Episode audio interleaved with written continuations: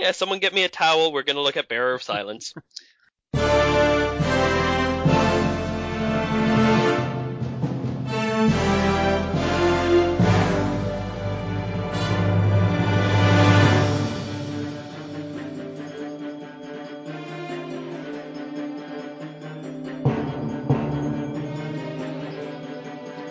there, folks over at CommanderCast.com and MTGCast.com. It's time for a very late episode of Rivals Duel, but we swear it's not our fault.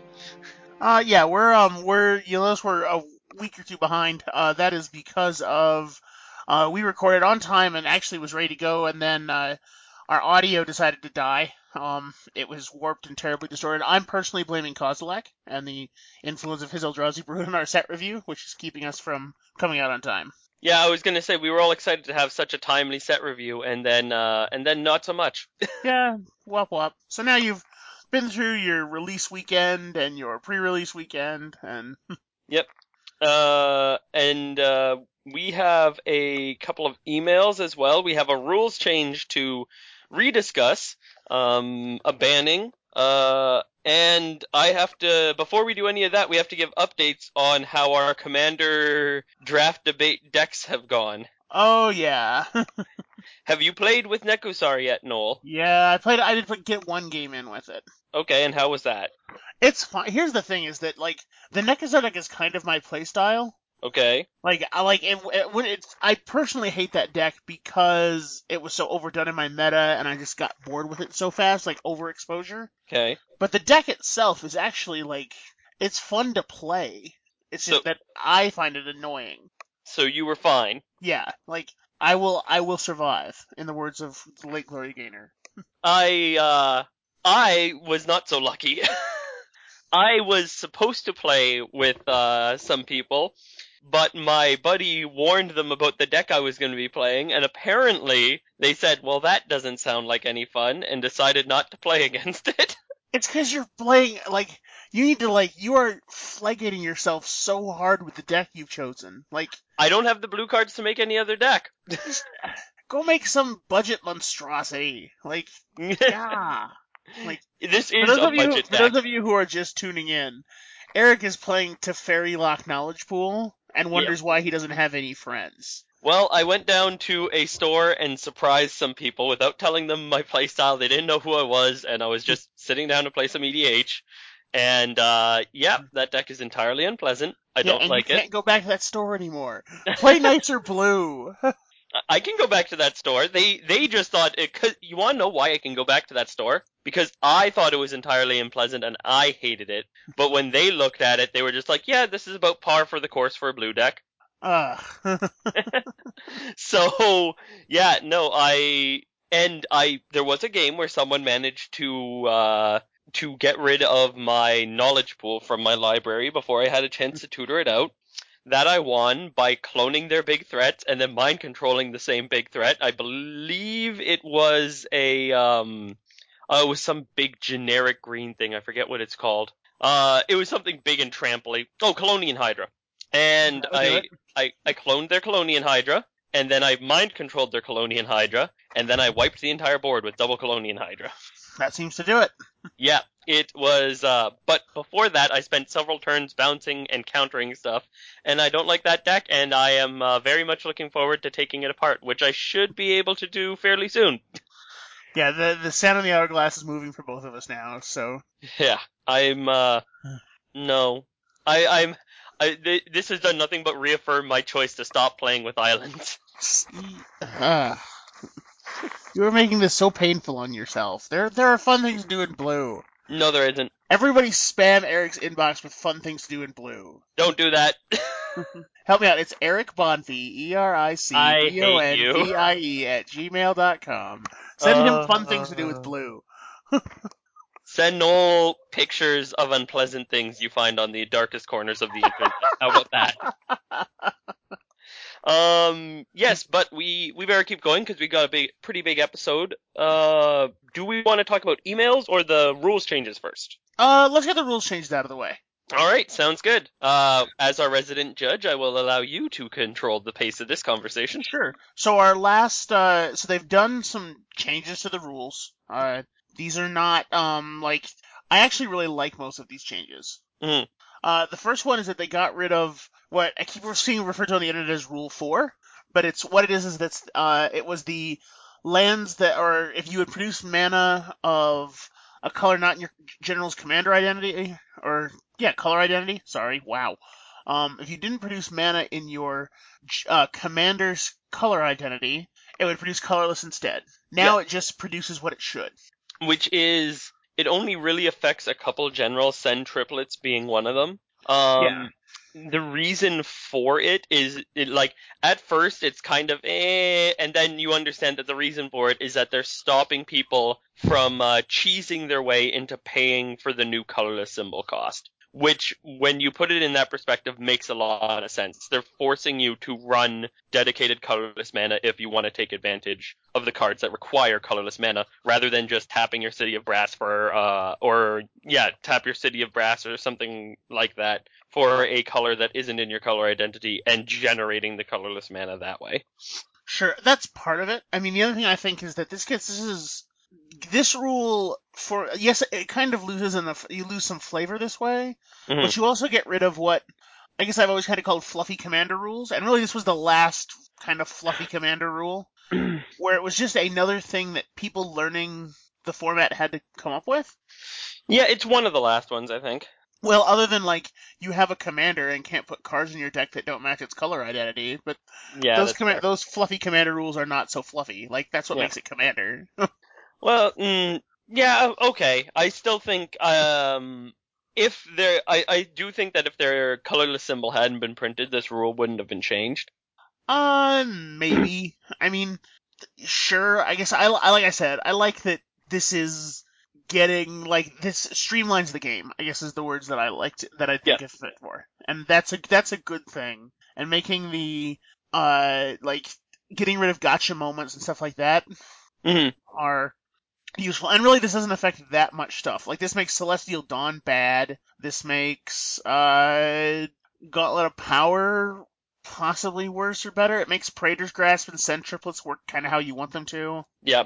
That's the other thing is that it, it makes ol- some older cards that weren't designed with Commander in mind work the way they're supposed to, and it makes it so that they kind of have to stop accounting for that weird rule when they're doing designs now. Yep. Um, the next rule is one I'm actually much less fond of now that I've played with it a little bit, and it's uh, the change to the mulligan rule. Yeah. Um. Once again, another fluffy Commander rule going away. It was the uh. They've changed how you do mulligans in Commander. That now you do them just like any other game of Magic. Hmm You basically no more partial Paris mulligans. It is oh, just just generic normal mulligans. Mm-hmm. which prevents someone from doing the whole I'm going to hold this Sol Ring and I'm going to pitch back the rest of my hand and get something new. But the entire reason for partial Paris in the first place was that it made singleton decks more consistent. Mm-hmm. And what I've found is that if you're playing in a color that has troubles with consistency in the first place, so basically if you're not playing blue or green or black with a lot of like sign in blood or night's whisper effects, then you are gonna be having some problems because of this new mulligan rule. You you you might have to re-examine your deck a bit. Uh, sure. I mean, yeah, I'll say yes to re-examine. I won't say it's going to be a problem long term.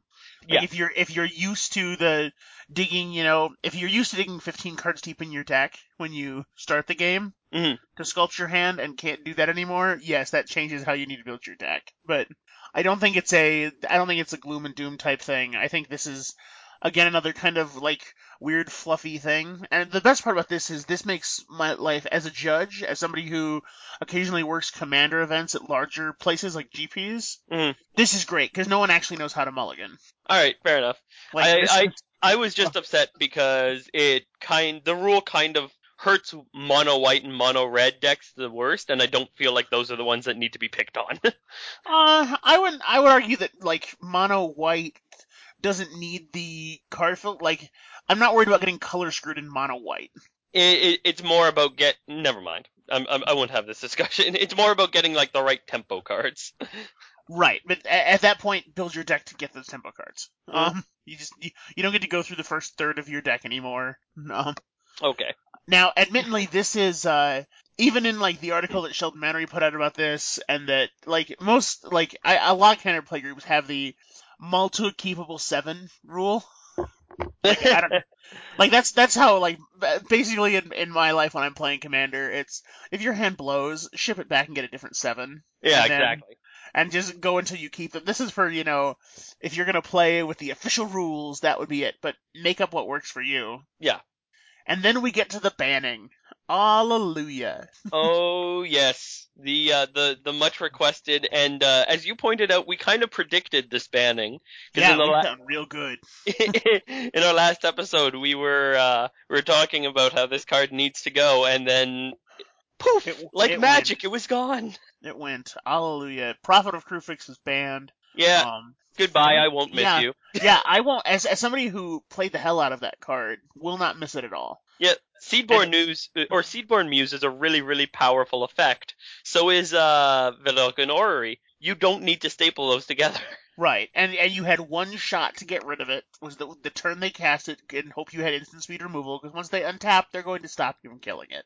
Yep. And it was kind of doing. I think it was doing the same thing Emrakul was doing, where it the game became about who can either bribery, clone, copy, or steal this. Yeah, well, uh, I think Sheldon Menery was saying that like that's what the game that the biggest problem was that people were no longer putting Prophet of Kruphix in their Simic decks. They were playing Simic so they could run Prophet of Kruphix. Yeah, and so this is this is not a change that I think anyone like everyone, even like the de- the, the hardcore green blue players are going.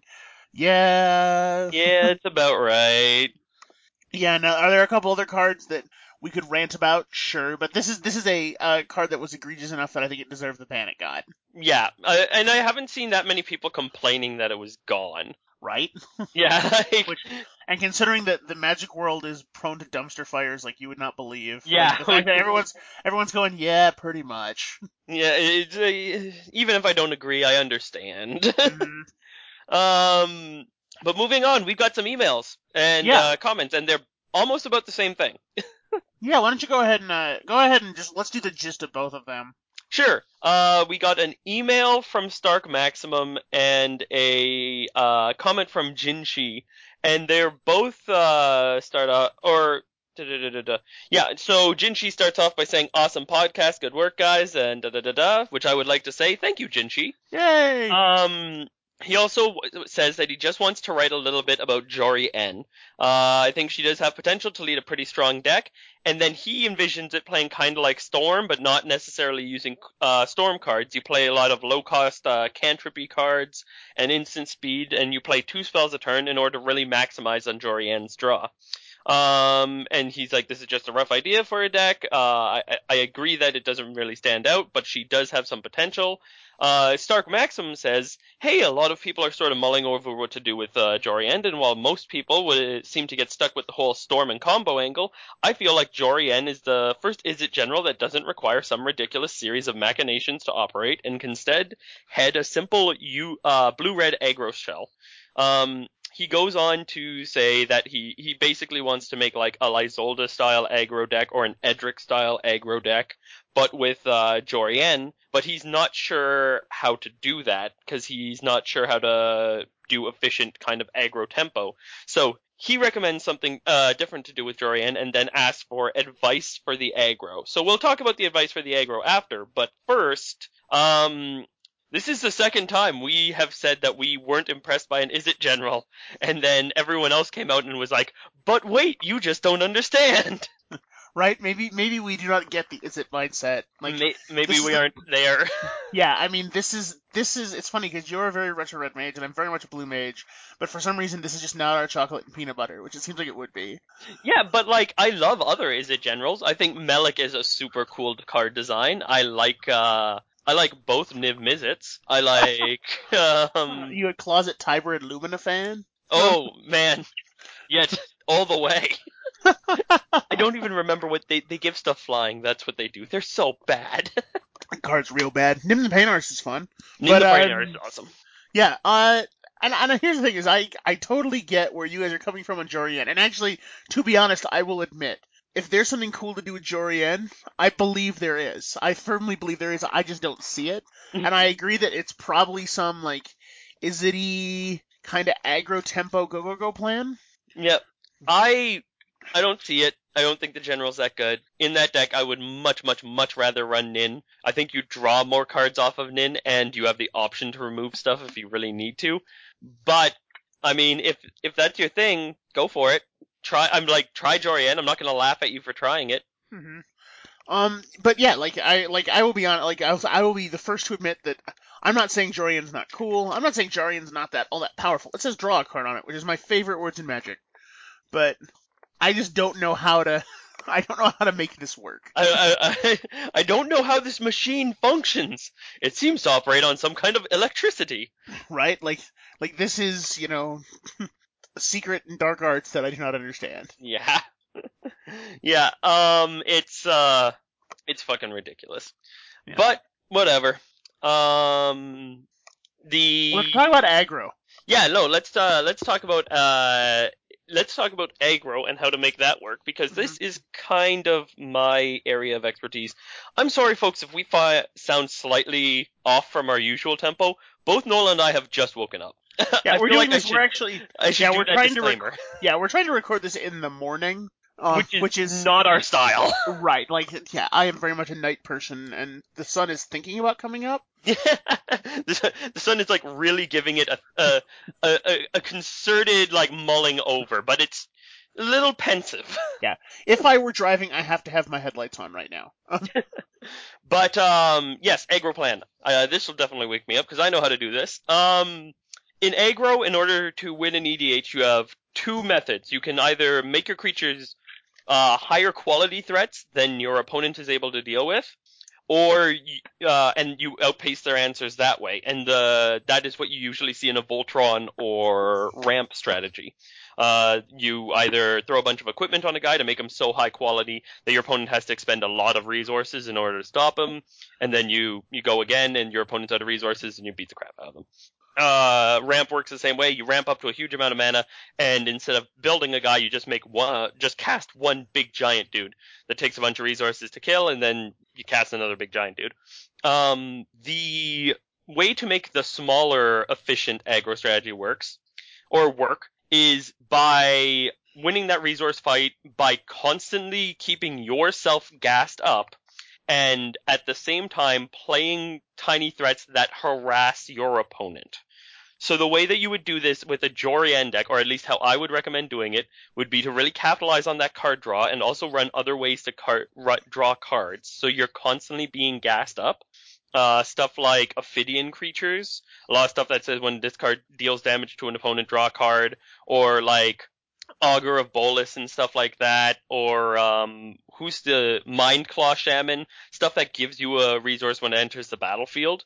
Kiki Jiki, Zealous Conscript, st- stuff that gets you more stuff for playing it. So it's not just a body on its own. Um, and then you also play stuff that hurts your opponent's ability to stop you. Uh, Venser the creature would be a really good thing to run in a Jori En aggro deck because you can just bounce a blocker or it, even like use it as a counterspell or set them back on tempo by bouncing a land.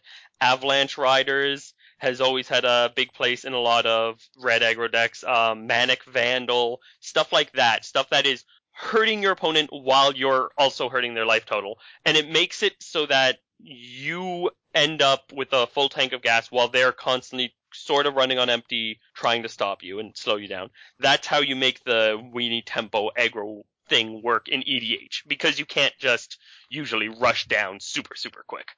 hmm Yeah, traditional like traditional like if you were say cube drafting or you know core set drafting where you can go aggro threat, aggro threat, aggro threat, win doesn't work in multiplayer 40 life land. No. So keeping yourself fueled up long enough to keep the pressure on, Mhm. and also it's kind of a picking your battles thing.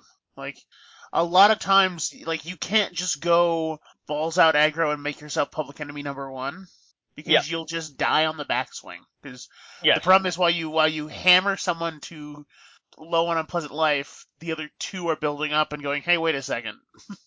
Yeah. The, so you want to be you want to be careful with that. Um, but look when when you're picking the creatures for your deck, uh, you want a couple big finisher threats, uh, stuff that can really get in there and deal damage. But mostly you're looking at harassing your opponent's resources with the tiny creatures and increasing yours. hmm If only Blazing Spectre was Izzet. right? Is this like I could I could thoroughly dig playing like an Izzet tempo deck? Like Mhm. as somebody as somebody who used to play Counterburn and Legacy back when that was a deck, like this could be the this could be the general for that shell. Yeah, Like, I'm just gonna play a counter spell and a burn spell and just Goblin Guides and counter spell. I still like Nin better, but that's just me. Yeah, and I I have a soft spot for Nin because that was the first like blue red general that seemed appealing to me at all. Way back in the day, like back when it was Tyburn Lumina, Old Niv Mizzet combo engine, and Nin. Yep. So uh, I believe that is all the pre-show notes for today, aren't they? Yeah, I think so. I think we can go ahead and hop into the uh, actual set review, which the set is cool. I'm just gonna throw that out there right now. Yeah, The set is sweet. yeah. The uh, the set is super super cool. Thank you very much uh, to Stark and Jin for those emails. Um, uh, definitely keep sending them in if you have any more questions about what we followed your follow. Uh, bleh. Definitely send in more questions if you want to follow up on our responses. Sorry that they're late. We did record a response earlier. Yeah, and and it's weird because it truly like is warped and distorted as though Kozilek had messed with it. So Yeah, it it turns out we were recording underwater the whole time and we didn't know. Anyway, um, so let's go ahead and hop into this set review. Absolutely, this and is I guess- a fun oh, set. it is a fun set, and we're going to start with card number one because card number one is sweet. yes, go ahead. Um, card number one is Deceiver of Form, and this is colorless and six. It is a eight eight Eldrazi, so an eight eight for seven ain't bad. And then it has this sweet ability. At the beginning of combat on your turn, reveal the top card of your library. If it's a creature card is revealed this way, you may have creatures you control other than Deceiver of Form become copies of that card until end of turn. You may put that card on the bottom of your library. Yep, it is. I believe I said that it was kind of like a big blue card, but in colorless, so everyone could play with it. Yeah, this card is kind of sweet. Like, I don't know, like, trying to make, like, in my mind, making this card work is kind of weird. Like, trying to come up with how I'm going to, like, I have to be playing enough threats, I have to play enough things to make small dudes, but enough big dudes to hit with Deceiver of Which I don't know what that is. That like Rith the Awakener? I guess is the deck I think of. Maybe? I don't know. I don't know. And this is not a card that is necess- This is going to be a very hit and miss card. It's just that when it hits, it's going to be awesome. Yeah. One one time you're gonna have like six guys out hit a six six and just go yeah. Yeah, exactly. Yeah. That being said, this card is cool. Like, this is a, a neat idea of going. I'm going to, and the best part is too is that you can just kind of like leave that big scary threat on top and have kind of an it's coming moment, or you can ship it away. Like this is Mhm. some card filtering too. Yeah, absolutely. Uh, no, I mean, why would you ship it away though? You always just be like, okay, kill Deceiver of Form, and then I'm just going to play the big thing.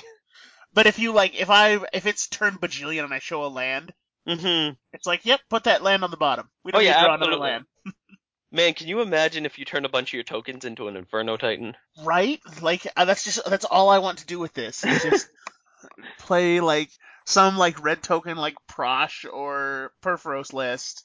Mhm. and just I hit. All right.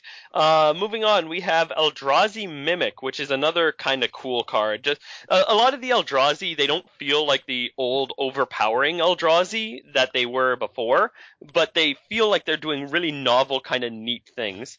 And this one is uh, it's it also two- gives you an Eldrazi deck that's not a ramp deck, which is kind of cool. Like Yeah. there's there's some build not so much for EDH, but for like standard, there's probably an Eldrazi aggro and an Eldrazi mid range decks, which is Mhm. something that never happened in Rise. Um, it is a two mana two one. Uh, it costs two, uh, not colorless summon. It costs two mana of any color. Uh, and whenever another colorless creature enters the battlefield under your control, you may change Eldrazi Mimic's base power and toughness to that creature's power and toughness until end of turn. Uh, yeah, this is a super nasty, like surprise little aggro thing. Uh, it could run in some EDH uh, artifact decks, but like we said, it was, it is more likely to find a home in standard or modern. Yeah. Um, I guess we're gonna go one at a time for a while because Endbringer is also cool. Endbringer is probably broken. Yeah, this card is also sweet. This is a an El- this is a five five for colorless and five. Um, for an Eldrazi obviously. Untap El- Endbringer during each other player's untap step. hmm Then it's tap, Endbringer deals one damage to target creature or player. Colorless and tap, target creature can't attack or block this turn. Two colorless and tap, draw a card. Yep. This this does everything that you and I want to do in a card. It does a lot of stuff. Uh, the problem is, is that like it's got really got the stink of Staff of Domination on it. Whenever you have tap abilities and then the word untap is also on it, it the card kind of seems like it's going to be broken. Not, and I don't really want to play with broken cards. I want to play with powerful, fun cards, but I'm not sure I want to play with broken cards. Uh, I would say it's not sta- it's not staff levels of bad. Like, there's no way I can't I can't use this thing's the card text printed on this card to go infinite. I can do a lot of damage, and I can swing with a five five with that kind of has pseudo vigilance, and I can draw a bunch of cards if I have a bunch of colorless mana. yeah, we'll see. I feel like there's a way to go infinite relatively easily. Some puppet Not string. Intruder alarm is intruder alarm the untap one. Whenever a creature enters the battlefield, Yeesh. which this doesn't help you put dudes onto the field. Hang on just a second. But is it any creature? Uh, I don't know off the top of my head. Whenever, yeah, whenever a creature comes into play, untap all creatures. So this with intruder alarm is just nasty. I mean, sure, like though you have to come up with sources of colorless mana too to do the really busted things. with I mean, yes, you get to do damage, but Yeah, I don't know. I feel, I feel like, I feel like this card might be a little too powerful. I'm okay Uh. with it. I'm okay with it, but I feel like it might be a little too powerful. I feel like this is a five-five with pseudo vigilance that can be used as a pretty dangerous pinger. It is, it is a pretty dangerous pinger, and it also says draw card. And you know what? If it, if, if you come aco- across it, I just don't want it to be Deadeye Navigator, where it's a powerful card. Oh, that, this isn't this isn't Deadeye Navigator. I, I I agree, it's not on that level, but I don't want to have the same thing where every time I see it, I'm like, okay, it's not here to do cool stuff. It's here because the person found a way to break it, and now this game isn't going to be fun mm-hmm. anymore. I just don't I- want that to happen. Yeah, I think this card is powerful, but not come break me powerful. Okay, and I hope you're right. All right, scrolling down, we've already talked about Kozilek. Hey, we Uh, finally get to skip cards. Oh, we can just skip a card because the next one is also sweet. Yeah, Matter Shaper. Uh, this feels like your jam. Go ahead. This, this card is man. My friend talked about how much he wanted to put it in Feldon, and I was like, ah, I don't think it's good. And then every time I've looked back at it? I've, Uh, I, every time I've looked at it over and over again, I like it more and more. yeah. This card is cute. It's um two any color and a colorless for a three two Eldrazi, and it has when Matter Reshaper dies, reveal the top card of your library. You may put that card onto the battlefield if it's a permanent card with converted mana cost three or less. Uh, otherwise, put that card into your hand. So Sun Titan rules. Um, the reason this card is awesome is because otherwise you put it into your hand. So it's a three two for three that at worst draws you a card, but will usually either ramp you a land or put something, a small little trinket onto the battlefield. And if you have any way to bring this thing back and kill it over and over again, that becomes amazing really quickly. Yeah, this card is sweet, and I, I hadn't even thought of Feldon, but you're right. Like, Oh, and Feldon, it's busted. yeah, I was gonna say, this card is dirty. Um, this, um, I really, really like this card in anything that can reanimate it. yeah. And even if you're just in like a, I can make a bunch of colorless mana, like, mid-rangey deck, like, like I said, worst case scenario is a 3-2 that when it dies you draw a card. Yeah, like it probably belongs in Daretti. It probably belongs in, it probably belongs in quite a few decks. Yeah. I really like it. Card ain't bad. Oh, The next card is also sweet. yeah, you really like this card. Go ahead. I do. This is Reality Smasher. And this is a uh, colorless and 4, 5 5 trample haste. And when Reality Smasher becomes the target of a spell an opponent controls, counter it unless its controller discards a card. hmm This card smashes faces and smashes realities. And it is like It is. is sweet. oh, I'm sorry. Go ahead. No, it's just a it's a it's a solid like mid-rangey out of nowhere threat that's big enough to matter and some level of like you're going to pay pretty dearly to kill it with spells. And it is. Uh, it is super cool because it's like a red green card in colorless. This is this is another case if they have taken a card that would be very at home in another color. Uh, this could easily have just been a mono green card, but they put it in colorless so everyone can play with a reality smasher. Yeah, card cool. Yeah, I um I feel like mono white decks, mono white like aggro decks that never have haste would kind of like this card. Sure. Uh, Like any moving kind of mid-range deck. hmm Uh, for moving on, we've got a a really good kind of when I was talking about cards to harass your opponents in the aggro plan, this is really good for that. It's also going to be the source of a lot of debag moments, and this is Thought-Knot Seer. Yeah. Thought-Knot Seer is three mana of any color and a colorless for a 4-4. When it enters the battlefield, target opponent reveals his or her hand, you choose a non-land card from it and exile that card. And then when it leaves the battlefield, target opponent draws a card. They don't have to be the same opponent. They do not. Um, they also you also have the event like this is almost like if this costs one less, it'd be Vendilion Clique. Like yep, It is. It, this is definitely a powerful card. I have not looked up the price on it yet, but I'm betting that this is a card where the price is going to end up going up because it's going to see some serious play in standard. I would agree. Um, this is this is just a like I get to and it's exile. You get to get exile their best threat. Mm-hmm. Um. even if you're giving the same player that back, like even if you're even if you're not the jerk who gives you the other person you didn't thought sees the card at the end, like you Yeah. take their best card and replace it with a random card from the top of their library. Yeah, which, as Vendilion Clique has shown us, is a very good effect. Yeah. Uh, and it, it, you don't replace it right away. You don't replace it until the thing dies, hmm which means they actually have to spend a card to kill it. Yeah. Uh, you want to talk about Walker of the Waste, didn't you? I, I want to make just to the sake that this card is cool. Like I'm glad they invented this card. Walker of the Waste is a four four four four Eldrazi for colorless and four trample, and has Walker the Waste gets plus one plus one for each card each land you control name wastes, which is cool. Like this is a, a cool thing to do with that waste mechanic and those waste cards. And if you're building a colorless EDH deck, this thing will be huge. Mm-hmm. Um, and I think the next interesting card we have is super interesting, and it's Warping Whale. Yep. Warping Whale is a one, uh, one mana of any color and a one colorless instant, and it has choose one. Exile target creature with power, tough, or toughness, one or less, which is an interesting ability. Uh, counter target sorcery spell, or the most useless of the options, put a 1-1 colorless Eldrazi Scion creature with token onto the battlefield. It has sacrifice this creature, add a co- one colorless to your mana pool. Um, this is a colorless counterspell. Yeah, Eldrazi Charm is cool. yeah, it is. It is definitely very cool. I expect this card to be fairly ubiquitous in a lot of EDH decks. I think a lot of cards are just gonna run. Uh, a lot of decks are just gonna run this for the occasionally relevant removal, but mostly for surprise counterspell. As long as they aren't multicolor. I will say that multicolor decks probably aren't gonna run this very much. Yeah, if they can consistently make a colorless mana, Mhm. um, you know, and exiling stuff with power, toughness one or less or power one or less Is more relevant than you think. Yeah, it gets rid of all the utility dudes like goodbye Stoneforge Mystic, goodbye Eternal Witness, goodbye. Master of Cruelties. Yeah, like there's a lot of stuff that's just no, go away. Yep. Uh, one of my favorite pet cards is Falkenrath Aristocrat, and this can actually get rid of it. Yeah, wop wop. Um, we have, uh, and now we are. Hang on a sec. Oh yes, we have to talk about Eldrazi Displacer, but that's in the whites. We are out of the colorless. We are into the whites. Yep, we are into the white section with Eldrazi Displacer. Uh, this is also a cool card. This is white and two for a 3-3 Eldrazi, uh, devoid, and then colorless and two. Exile another target creature, then return it to the battlefield tapped under its owner's control. Yeah, I don't like this card.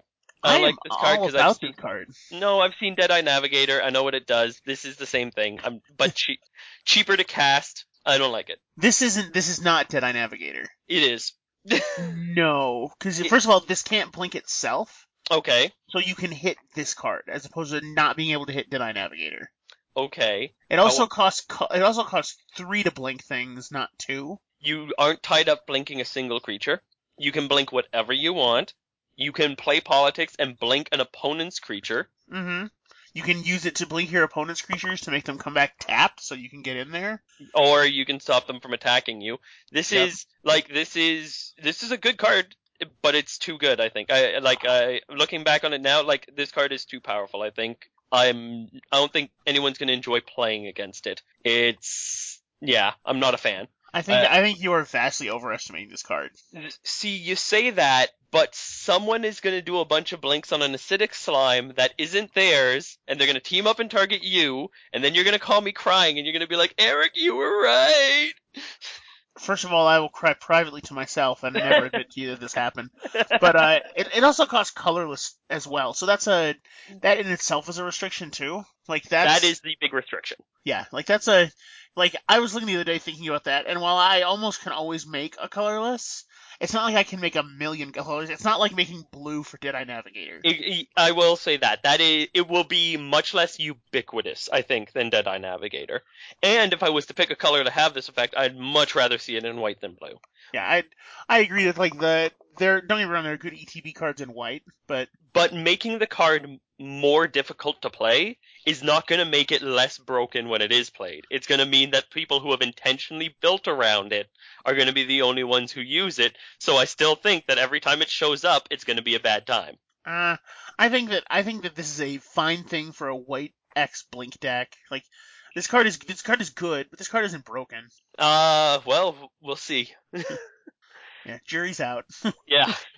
Um, All right, now we get into limited fodder that I don't care about. Yeah, we're gonna, just going to stop on Call the Gatewatch to say that it is the most uh, stupidly specific tutor there is, um, and you don't actually need it. True. Play another threat, people. Play like anything else. This is useless in multicolor Super Friends, and mono white Super Friends is not a thing. This Uh, is, I might I might play it in multicolor Super Friends just because that lets you run like very like specific kind of corner case answers. Like this would let me play like Kiora against a Voltron deck or Ob Nixilis if I just need to kill a creature right now. however, in multicolor Super Friends, you usually have access to better tutors. Yeah, like That's the problem. mhm. You would need you would need not black Super Friends in order for this to even be close to be worth it, and I don't think that I still don't think you'd play it. I, yeah, I don't think I don't think that that exists. Like you you know what Friends? Is there enough? There's enough Jaces to make a Bant Super Friends deck. there there is, but even in blue, you're just better off drawing a whole ton of cards. I think that this pl- gets played in Naya Super Friends. So all you Naya Super Friends players out there, Yeah. uh, go both nuts! of both of you, I'm sure, are very excited about it. yeah, those two guys, those two guys who play doubling season Marath in their uh, and Marath at the head of their Naya Super Friends deck. that sounds sweet. I was gonna say that deck actually. Now that I've said it out loud, that deck doesn't Yeah. sound bad. That deck Yeah, like like, got some I- trouble. I'd like to apologize to the two Naya Super Friends players I was just insulting a second ago. That being said, it's cool to see a card like this that Planeswalkers are becoming a big enough part of the game that they can put that in here. hmm That being said, if you pulled this in limited, it blows. Yes, it's not not great, but that's Yeah. okay. Um, moving down. We've talked about General Tazri. We've talked about Linvala. Isolation Zone is bad O-ring number 74. hmm Costs More four. expensive too. Yeah, Yeah, that's just it. that? If it, if it didn't cost four, I'd be all over it. Like, I like the idea of exiling enchantments, but There's Munda's Vanguard. If you play allies, you will play Munda's Vanguard. If Yeah. you don't play allies, you will probably not play Munda's Vanguard. Mhm. Oh, we hit Oath of Gideon. This There card we is, go. This card is okay. Again, that Naya Super Friends deck, which actually now kind of sounds kind of sweet. Um, You getting ideas now?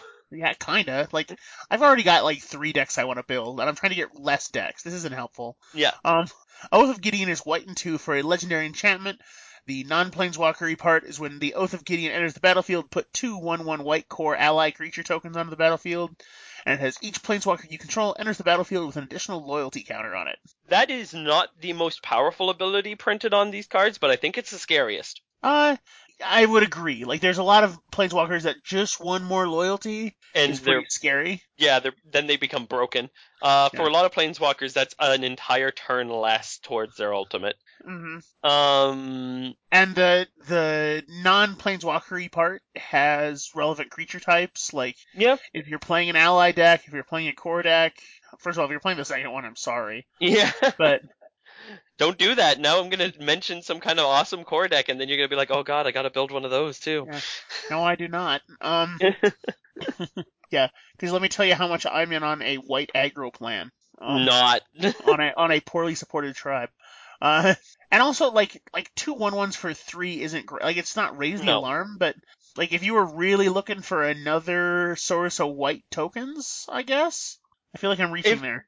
No, it, what it is is that it's an acceptable bonus. It's a nice, I, it, it is a very fairly decent icing if you wanted to play it for the planeswalker ability anyway. You Uh-huh. would never play this for the two one white one one white Kors, Sure. Un, unless you're playing like enchantment blink, in which case, okay, Uh-huh. sure. Yeah. But yeah, no, uh, th- this is you play it to give your planeswalkers extra loyalty counters, which is a really scary ability to have put on a card. I feel like when I see this card played against me, I'm gonna want to kill it pretty quickly. Yeah. So, okay, I play this, then I play Opalescence, then I play Deadeye Stop. Navigator, Stop. or then I play Eldrazi Displacer. Now I can just do it in white. I found the broken thing to do with Eldrazi Displacer. God damn it. Okay. Moving on, we're gonna scroll down a bunch of white cards. There's a bunch of white cards here. Oh, Stonehaven Outfitter. Yeah, Stonehaven Outfitter. I love this card. I think This this is card a- is cool. Yeah, this is a white and one. Equipped creatures you control get plus one, plus one, and whenever an equipped creature you control, de- uh, whenever an equipped creature you control dies, draw a card. And this is a Kor artificer ally, and it's a two-two. I forgot to say that. For people who play with the uh, equipment aggro in white or Boros, uh, you know how rough it is to keep gassed up. So having another out equipment, this is the second guy who deals with equipment and says draw a card on him. The second one, or the first one was Pure Steel Paladin, I think. Mm-hmm. Um, and Pure Steel Paladin is amazing. So having Stonehaven Outfitter is also amazing. The fact that he gives you guys a bonus is great. The fact that he only costs two is so great. Uh, I really, really like him. And extra bonus nerd points, that thing he's polishing is an actual real life weapon out of China. It's called a hook sword, and they are nasty. I would imagine so. So I was talking about this card with some friends of mine, and we decided that the equipped creatures you control get plus one, plus one is actually super important. hmm Because can you imagine how filthy this would be with Skull Clamp if it didn't have that? Oh yes, that's that's the thing. Is uh, it it does stop a lot of skull clamp shenanigans. Yeah. which is Hey- a positive thing. Yes, yeah. Pay one Sakadude, draw three cards. yeah, Sakadude Ancestral Recall. Right? Yeah. Like that seems fair. no, but um, it's also like relevant to the people who want to play with this style of deck. If you're playing Kalemne equipment. And you play a Stonehaven outfitter and equip Kalemne, that's a plus two uh, bonus to power on what is already probably a boosted Kalemne. Yeah. Like that's that's probably Scary. fine. yeah. Yeah. So, uh, however, unfortunately, I do think that is the last cool white card to talk about. What you don't want to talk about Stoneforge Acolyte? No, I don't. Wall of Resurgent? No. Uh, that which brings us into my least favorite uh place to play, the swimming pool. Yay, we're going to the pool. That being said, like we scroll a ways before we get to our first one, which is Deep Fathom Skulker. Do we want to talk about? No, we don't want to talk about this card. We mentioned this card last time because it looked like a silly frog. This card, the Nematode isn't like okay. This has Coastal Piracy on it. It's six mana. I know it's six mana, but it's Coastal Piracy, and it's also uh, Six Like- mana. I know, and then it has an ability that lets you get through stuff. Let me okay, since we've I've said everything on the card, let me t- read it now. Blue and five for a four four Eldrazi, uh, devoid whenever a creature and you control and or bleh, wow English do I speak it? Whenever a creature you control deals combat damage to a player, you may draw a card, and then has colorless and three. Target creature can't be blocked this turn, so it gives you a way to kind of get in there in blue. Yeah, you know what the problem is? Is that Coastal Piracy costs one less, and Bident of Thassa is better than both of them and costs two less. Right. If you're looking for a third coastal piracy, Nematode, Nematode, nematode. You just like that it's the Nematode. I've opened seven of these now. oh my god, why? I have two of them foil, Okay, I'm beginning to understand why you're hoping this card is a thing. right? like this card needs to like spike at the Pro Tour, please. it's not gonna happen. Um, Dimensional Infant- Infiltrator will not be talked about in depth. It is a mostly irrelevant card for EDH, except if you can generate infinite colorless mana, you can mill your opponent out, and you can mill you you can uh, completely mill them in the sense that you are going to be exiling the top of their library, not even milling it. So this is a combo card, and it's cheap. It's got flash, so it's a really, really good combo card. However, you have to generate infinite colorless mana first. hmm You could also like this is probably a fine Edric card. In that Yeah, it's well, it's a a, low cost. flyer. Yeah, I mean it's a it's a two one devoid flash flyer two one with Yeah, white and colorless. Uh, target opponent exiles the top card of his or her library. If it's land, you can bounce it. Yep. Yeah. Prophet of Distortion will let you gen- uh, draw infinite cards if you can generate infinite colorless mana. However, it costs four to draw a card. Yeah, I would play Azure Mage over this, yes. Um, and that's that's not an endorsement. like I, I trust me, I look at any card that says draw a card on it, but Take a good hard look at it, and then I'm like, oh no, this one sucks. Yeah. Uh, da, da, da, da. we have the devoided uh dissipate now. That's kind of cool. Yeah. Foil, foils of it are as pretty as you think they are. Well, okay, there, there you go. The the ancient crabs, uh, the crabs in this set are not up to snuff for the original uh, Zendikar run of crabs. Right? I've seen nothing- less crab. I've seen nothing that stands up to the might that is the Hedron crab. Yeah, the Tarmakraken.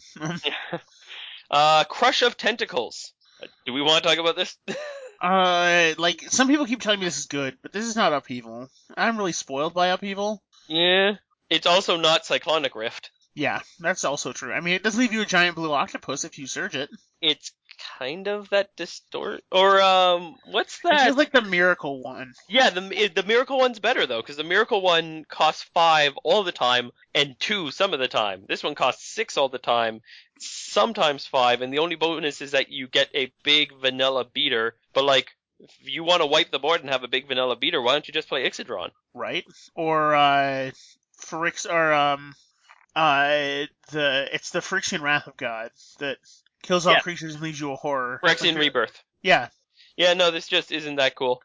Um, Gift of Tusks is not nearly as good as uh, Rapid Hybridization or Pongify, and I'm very happy about that because it's hard for a blue deck to immediately kill a 3-3. You have to be real sneaky about it. That being said, you love this card, don't you, Noel? This card's kind of this is a this is a blue pseudo removal spell, and if my option is take three from an elephant or take you know bajillions from Craterhoof Behemoth, the three seems better. Mm-hmm. Uh, I thought you just liked it because it turned people into elephants. It does.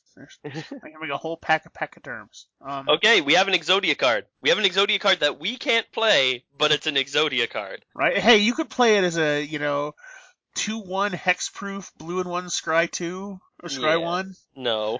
If you need So- that infinite scry, come on, Thassa. You doing a second Hedron the worst thing alignment Thassa? no. He, uh, we are not we are not playing the terrible Thassa. Um, Hedron alignment is not playable to EDH players, so we're not going to talk about it. However, I just want to point out, from a card design standpoint, super super cool. It is a neat card. Also sucks because this was a possible pre-release rare. Oh, Yeah, that would have been rough, Chief. Chief. yeah, no, that's not it's not a good place to be. I I almost wish it was like at Mythic, so people wouldn't pull it as often. But then if you pull Uh, that as your Mythic, you kind of cry. Yeah, I'd be I'd be real more mad if it was a mythic. uh, now we hit Joseph or Jace's oath. Yeah, Oath of Jace. Uh, blue and two. When it enters the battlefield, draw three, then discard two. And then at the beginning of your upkeep, scry X, where X is the number of planeswalkers you control. Um, eh, probably the weakest of the oaths. No, eh, mm, Uh, no. maybe not the weakest. Yeah. Yeah. This is okay. So this is a draw three, discard two, which is I I mean for the same cost you could play perilous re- it's not perilous research. Um, uh, not frantic search. What's the card I'm trying to? Uh, Divination? well, you could play divination. You could play uh um thirst for knowledge. Yeah. It's Like ju- this it- is this is probably on par, but you don't need to like you don't have like this is a fine draw spell, and you don't have to play fine draw spells in Commander. No, you can play the best draw spells. Right. Um, and that ability to scry for your planeswalkers is not terribly relevant, especially since you're already playing blue planeswalkers. So you're probably looking at the top of your library a lot. hmm Now that being said, like blue is one of the blue or blue X is, has one of the kind of suite of planeswalkers that is the most playable in Commander. Um, it's got some of the more playable ones. I do personally think that black probably has the most playable ones. Uh, I disagree when you start split like blue X because like Okay, in blue blue X. you have all the you have all the Jaces which are all somewhat playable, some more than others. You have Mhm. Tamiyo who's fine. You have both the Tezzerets. You have Kiora is fine. Uh, Dack and Ralzeric. Dack and Ral Zarek are real good. Yeah, I think I think blue. If you're going to pick a color, like black has Ob Nixilis. It has two Lit- of the Lilianas that are playable. Uh, it's got Sorin in his many uh flavors and varieties. Yeah, which is all which are all playable. Uh-huh. Um, this card is. eh, yeah, I, I think that if even if you're playing Super Friends, you probably don't run this card.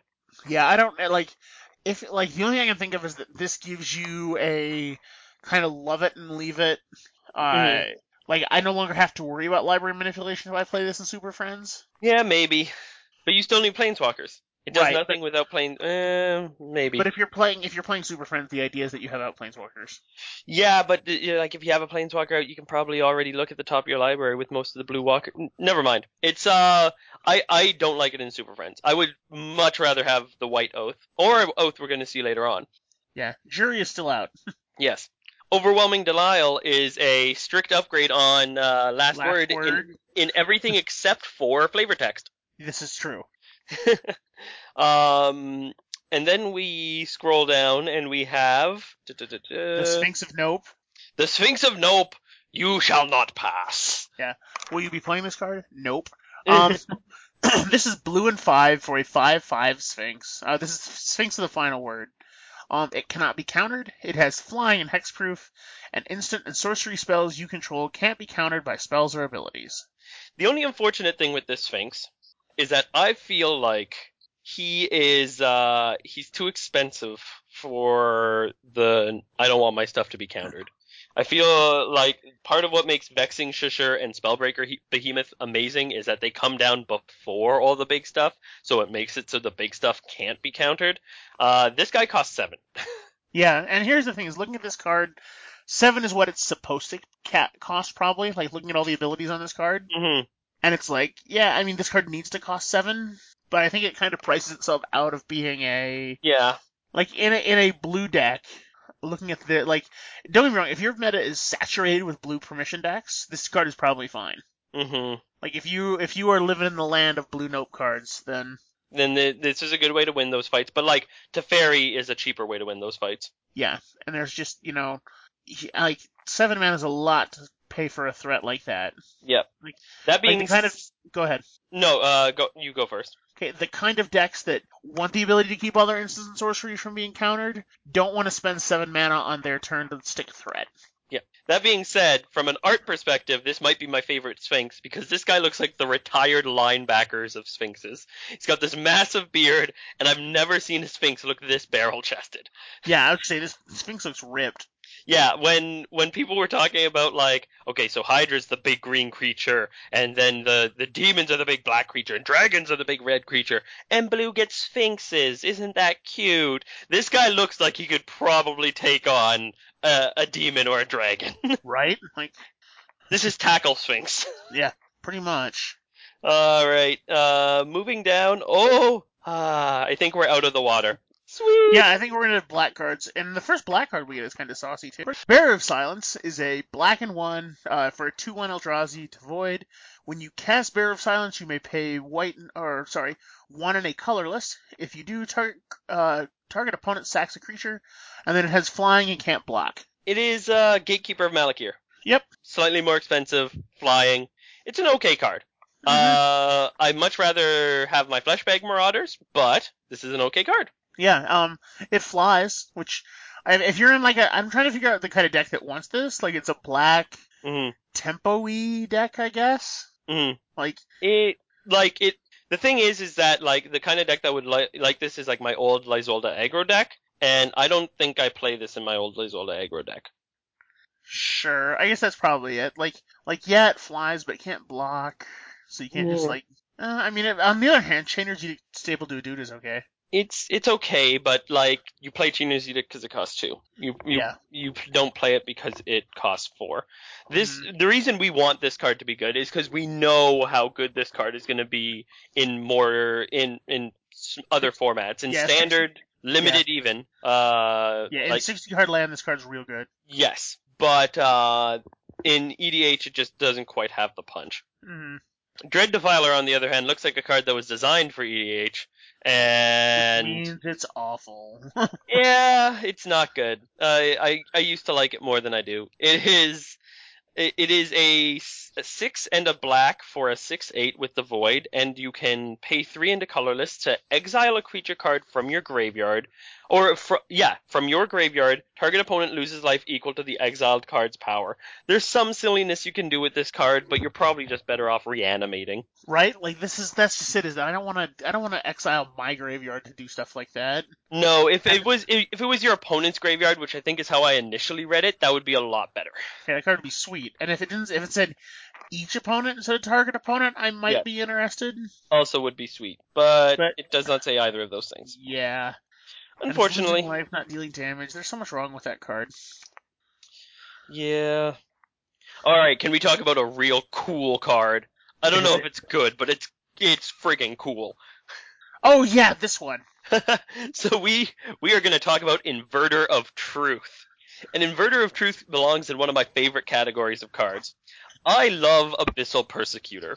I have a uh, signed Abyssal Persecutor that I got off of uh, buddy. The, the it is one of my favorite cards. It is a I love the category of paying too much or or too little for a threat that is too much with a huge big downside. Uh, with Abyssal Persecutor, the downside is that you can't win the game while it's on the battlefield. Inverter of Truth belongs in that same family. It is two colorless and two black for a devoid flying 6-6. So a 6-6 with evasion for 4. It's got to have a downside. And with this, the downside is when it enters the battlefield, you exile all the cards from your library face down, and then you shuffle all the cards from your graveyard into your library. This is super neat. Okay, so this card is not a commander card. No. Like this card is this card is a sweet limited. I've I've played and won numerous games because of this in limited. Mhm. Like trying the machine you're gonna have to build to make this work in commander. It's like I don't know. I don't even know how. Like the person who makes this work, i i it's amazing. I don't know what it is though. Like I don't know how you do that. right? Um, yeah, I don't, I don't think this is a a great commander card. Like, no. we were trying to like, okay, I traumatize myself. Yeah.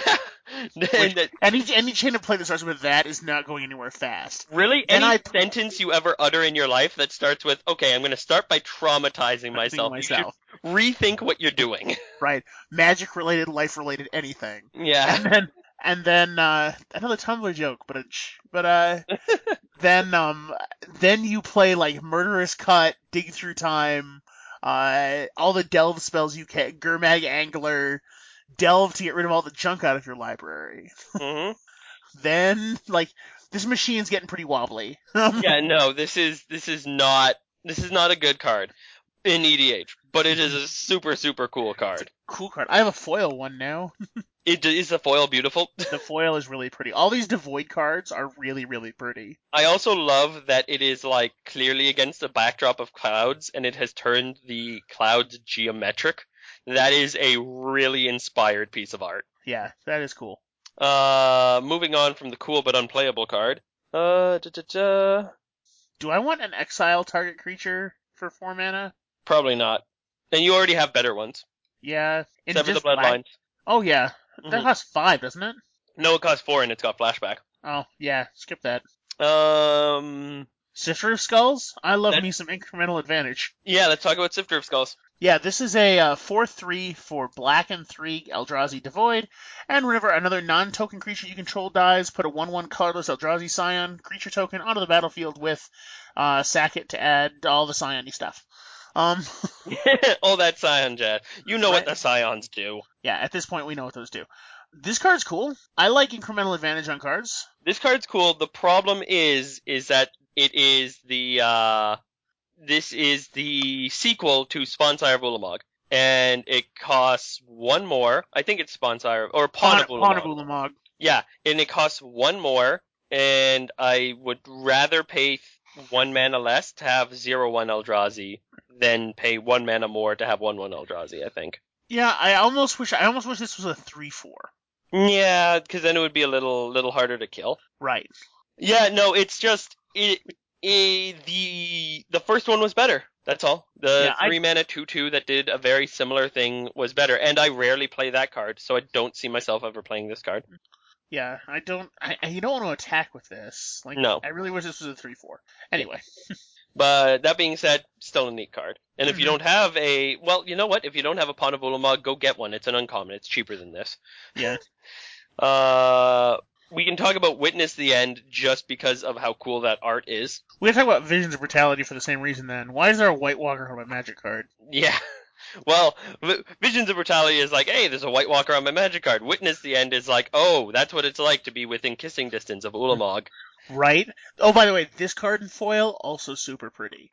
I can imagine. Yeah, uh, Witness the End has Ulamog and Kozilek in all their glory, and I love it because it's doing a really good job of highlighting the difference in the design between the two. Yeah, the design and the color spec of them too. Like, yeah, you get that like Ulamog's got, U- Ulamog is definitely red, white, and blue, where Kozilek is like green, purple, and orange. yep, and Kozilek's like covered in this like full plate armor essentially, and Ulamog has all this exposed muscle tissue.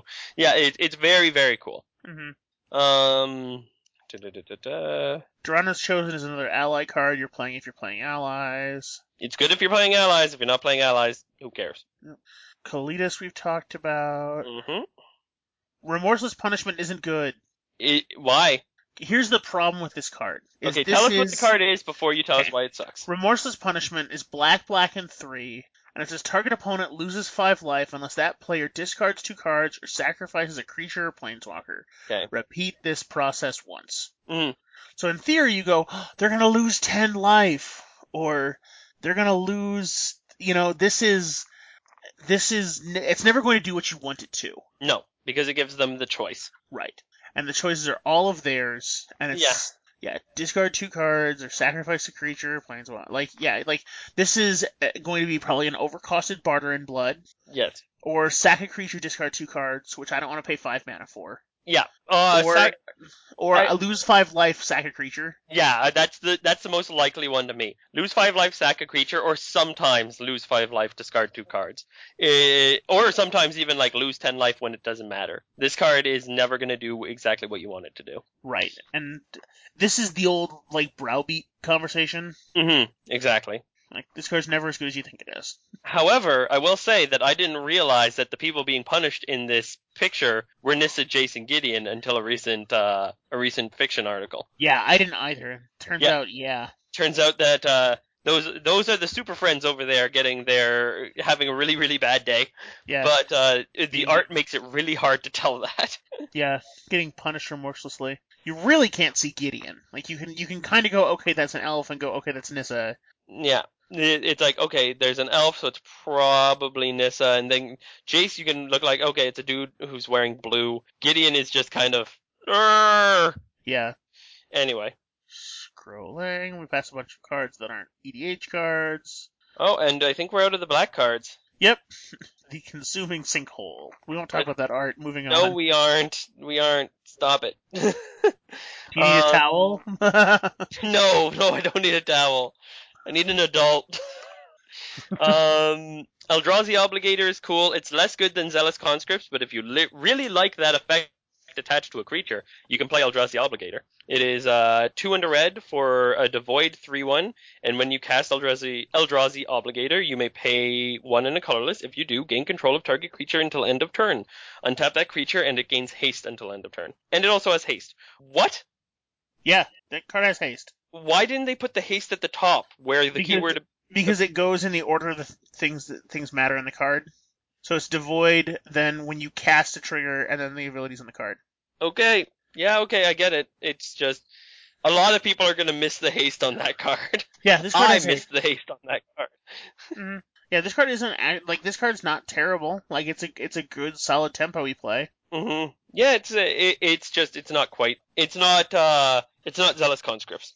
But if you really like that card and you want another, it's good. Mm-hmm. Um, Kozilek's Return. If you're playing Eldrazi, this card is really really good. Otherwise, it's utterly underwhelming. Yeah. Um, Immolator Eldrazi has actually impressed me. Immobilizer, you mean? Yeah. Okay, why is that? It's, just a lit, like it's a little tiny effect, but like seeing it play in limited and thinking about how it will probably play out in Commander. Like this is a two-one for red and one, and then has uh, obviously devoid, and then colorless and two. Each creature with toughness greater than its power can't block this turn. hmm So all your fat bottom girls can't block. Um, it's actually like that's a pretty relevant thing when you think about it. And if you're in an aggro deck, I could actually see like paying white and two just to get past like the the big art like dopey. I don't want to call them wall decks, but you know what I mean. Like if I'm on an aggro plan and you're just dumping out like three fours and crap like that, I feel like your positive experience with this in limited is coloring your judgment. could very easily be. Because Um. uh, in in EDH you can just play stuff that makes stuff unblockable. Period. Sure, Although, but it is like I imagine in limited it's surprisingly good. it very much is. Um. So Mm, let's see. Scrolling down, we've talked about Chandra already. we have indeed. Um. Uh, Devour in Flames is worth mentioning because this is when Chandra showed up and ruined Ob Nixilis's uh, best laid plans.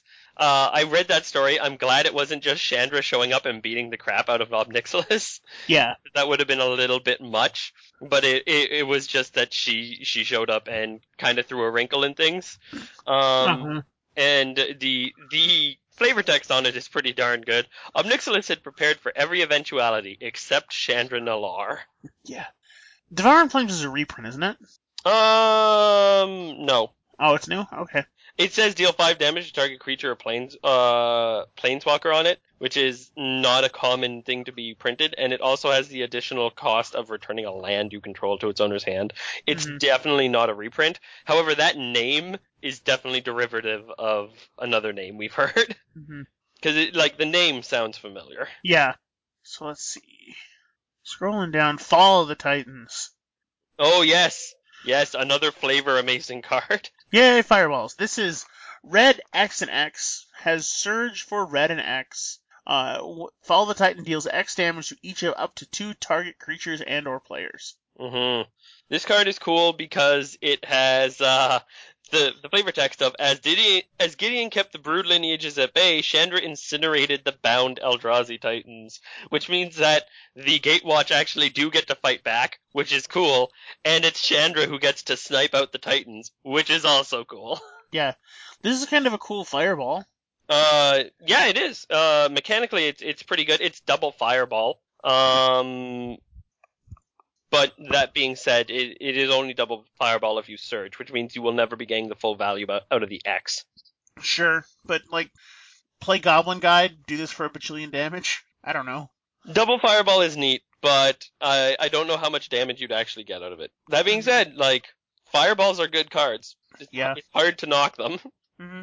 Okay, Okay, good. a card that I'm pretty sure is always going to be good. Yeah, this card's awesome. I love it. Now, this is Goblin Dark Dwellers, and it's red, red, and three for a 4-4 Goblin with Menace.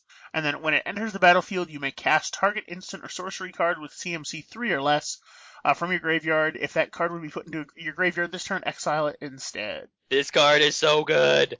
Yeah, I get a I get a 4-4 for five plus another spell. Yes, in a relevant tribe with uh keyword ability. It's so cool. But Yeah. the uh the other awesome thing about this card is that in mono red it's it's decent. Uh there's lots of cool stuff you can get. You can get Wheel of Fortune, you can get Faithless Looting, you can get Lightning Bolt, etc.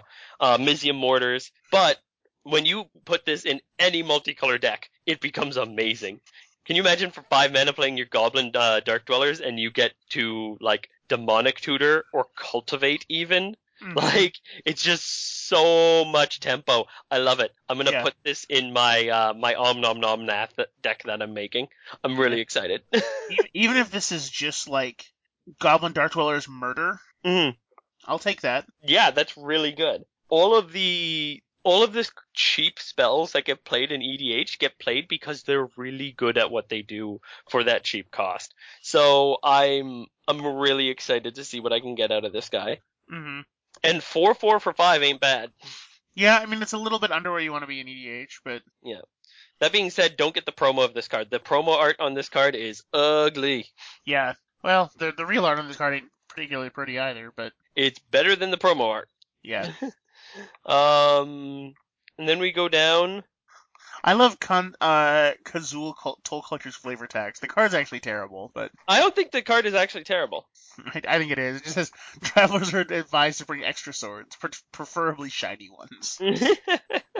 yeah, it's pretty good. But Kazuul To- Toll Collector, I actually like as a card. Uh, it's two into red for a three-two, and it just makes it is free to attach equipment to Kazuul Toll Collector. You can pay zero, attach target equipment to activate its own only anytime you could cast a sorcery. That makes it a lot better to play some of the bigger, nastier equipments that have the really high equip costs.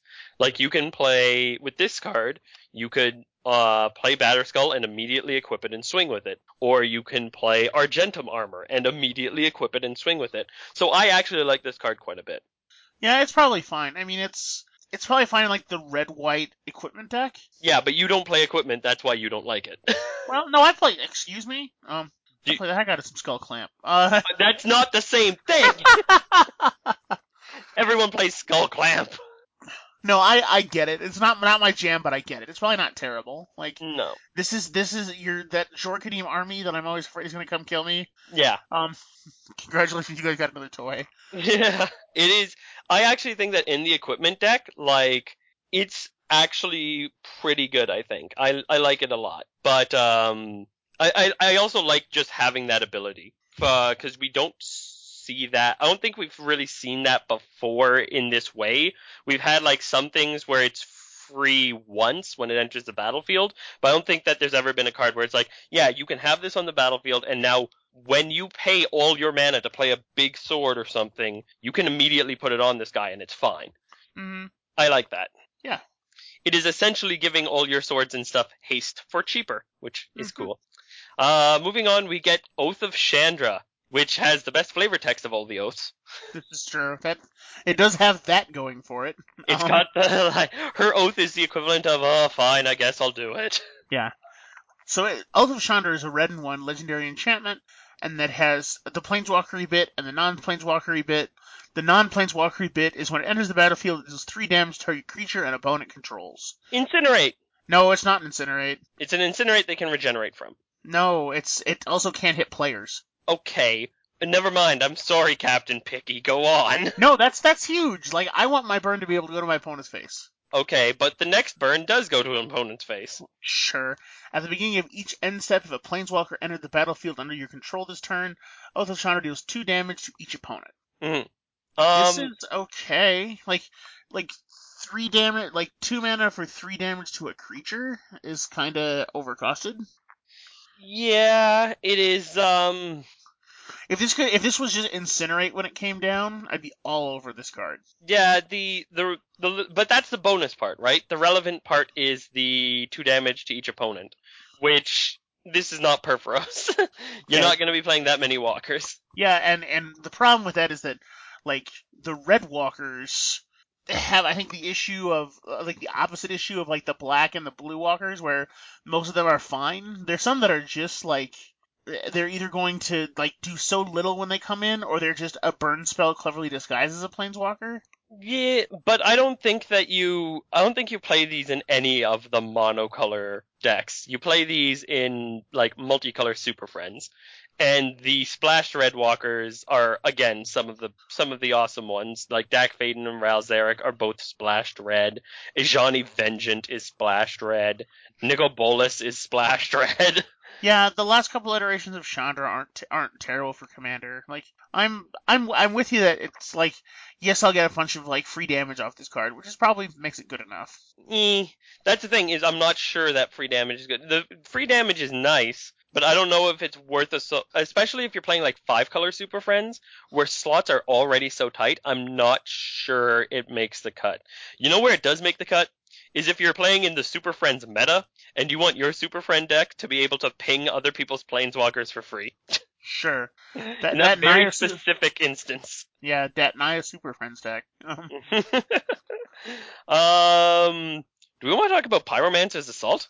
Uh, in that it's cute, sure. It is cute. Uh, if you want to play that Jori En deck we were talking about, play Pyromancer's Assault. It's uh, three into red. Whenever you cast your second spell each turn, Pyromancer's Assault deals two damage to target creature or player. That is, uh, if you can consistently cast two spells a turn, the fact that that can hit a creature or a player is really good. Yeah, thank goodness this is simple too. This is just second spell. It isn't second non-creature spell, Yeah. second instant or sorcery, second red spell. There's a lot of ways that this card could be bad. Yeah. And none of them are there. Yeah, if you're if you're playing the uh, the prowess deck, you probably like this card. Sure. Um, I like Reckless Bushwhacker. Yes, okay, we'll talk about Reckless Bushwhacker. Go ahead. You, seem so resigned about this card. This It- is a. It is a strict downgrade from Goblin Bushwhacker, I will- which already came out. The decks that I have that want Goblin Bushwhacker, Want a second one? yeah, like the decks that I, that the decks that I have that would want to play Goblin Bushwhacker would take a Reckless Bushwhacker as well. Right. So anyway, on the subject of whacking bushes, it is uh, red and two for a Goblin Warrior ally two one, so relevant creature type too. Haha. Surge for blue and blue and one. Wow. Surge for red and one. Uh, it has haste, and when it enters the battlefield, if its surge cost was paid, creatures you control get plus one plus zero and gain haste until end of turn. Yep, it is a more expensive, usually, uh, Goblin Bushwhacker. Yeah, but admittedly, like this in Krenko, like there, there's a lot of damage represented here. Yep. Like I would, would ten of ten would play. Okay, I'm glad you like it. um, Tyrant of Valakut is worth mentioning, and only that it is not worth mentioning. The dragon of this set, disappointed. Yeah, but now admittedly, like the dragon of the set almost has to be underwhelming because dragons aren't the top of the food chain right now, and it's important to see that. yeah, but like if you're, you know what? I, I actually don't agree with that argument because if you're only gonna have one, you can make it pretty cool. But they didn't. Yeah, this this card is real bad. it's it's not good. We're gonna ignore its existence, and we're gonna move on to green cards. Uh, yeah, I think so. Um, what is the first exciting green card we see? It's not. Uh, like, we have to talk about Vile Redeemer, but it's actually not. No, we don't have to, do we? Uh, it's in the sense of it's No, like we don't. sure we can keep going. Fine. We don't have to talk about it. Just because it has the rare symbol doesn't mean we have to talk about it. No, It's- like eh. it's it's Collar of the Claw. If you're into, if you're looking for something like that, it's a green wrath insurance policy. Oh yeah. Oh, it is Collar of the Claw, isn't it? Okay, fine. We'll talk Yeah, about like Vile of his Redeemer. this card is this card is like thoroughly okay. It is Yeah. green and two for a three three devoid flash, and when you cast Vile Redeemer, you may pay a colorless. If you do, put a one one colorless Eldrazi Scion creature token onto the battlefield for each non token creature that died this turn. Like, Sorry, it's a it's a green wrath insurance policy. I want to say that I've seen a lot of these green wrath insurance policies, and I don't see them played very often. Like I've seen a lot of collar. I know Collar of the Claw exists. There's that like fresh meat one or whatever it is. Mm-hmm. Uh, I don't see them played that often. I don't know how good they are. Yeah, and this is also like I guess it's gonna be a crappy ambush viper too. Yeah, I'm not really interested in this card. yeah, no. Uh, let's talk I about am the card you are in interested in. Yeah, go ahead. Next card is World Breaker. This is a green and six uh, Eldrazi for five seven devoid. When you cast World Breaker, exile target artifact, enchantment, or land. It has reach and has colorless into sacrifice a land, return World Breaker from your graveyard to your hand. Titania's new best friend. Right? This card is cool. Yep, it's pretty powerful. It, it's expensive for an acidic slime effect. However, the ability to recur it and the fact that it exiles on a 5-7 with reach kind of makes up for that fact. Remember also when you recur it, you don't get, or it goes back to your hand, so you never mind. You'll recast it and Yeah, get it again. You won't. I was like, if it comes back into play, that doesn't work. But no, it is, it is, you do have to recast it. So like I said, expensive, but still good. And Yeah. Titania's new best friend. yeah, yay for sacrificing land. Oh my god, you could stack this ability while it's in the graveyard. Blah. yes, I could if I wanted to sack a bunch of lands. Yes, I you wanna- Do I want to sack? I want to sack a bunch of lands. Do you want to sack a bunch of lands? The flowchart is just is Titania on the battlefield. Battlefield, yay or nay? yeah, Um, Bonds of Mortality is cool. Bonds of Mortality flavor wise is cool, and mechanically it's cool. It's another uh of that uh, glaring spotlight. Um, This card would have been a rare two years ago. I just want to throw that out there. Yeah, I'm surprised it's not actually looking at it. Yeah. Um, it is one and a green for uh, an enchantment. When it enters the battlefield, you draw a card, and you can pay a green. Creatures your opponent con- opponents control lose hexproof and indestructible until end of turn. So you know, glaring spotlight. Yeah, uh, this card is actually okay. Like, getting rid of, like, Uril or Zur's hexproof for a turn. Mm-hmm. Like, I would, I have, depending on your meta, I would easily play this card. Yeah, it's also worth mentioning if you are an enchantress deck that has some way to do shenanigans with recurring enchantments, this is an enchantment that has a relevant little trigger on it that draws a card upon entering the battlefield. Yeah. So just the fact that it draws a card is going to be very important to some people. Again, this Humility Deadeye Navigator. Oh, stop it. Or not Humility, Opalescence. Yeah, stop it. You're not allowed to play with nice things anymore. This Opalescence Eldrazi Displacer. See, we're gonna break that card yet, Eric. You're No right. one has ever had anything fun happen from opalescence. opalescence doesn't lead to positive game interactions. Depends on your definition of fun. Like, Alright, we're gonna go ahead and just keep scrolling, keep on scrolling, keep on scrolling. I think we're gonna scroll all the way down past Nissa, because we already talked about her, to her oath. Uh, yeah, I think that's where we're at. Yep, It's certainly not Nissa's judgment. Um, yeah, let's talk about Oath of judgment. Nissa. poor. Yeah. Um, Oath of Nissa is one green for a legendary enchantment. It's the last in the cycle, uh, and it has when Oath of Nissa enters the battlefield, look at the top three cards of your library. You may reveal a creature, creature, land, or planeswalker card from among them and put them into your hand. Put the rest on the bottom of your library in any order.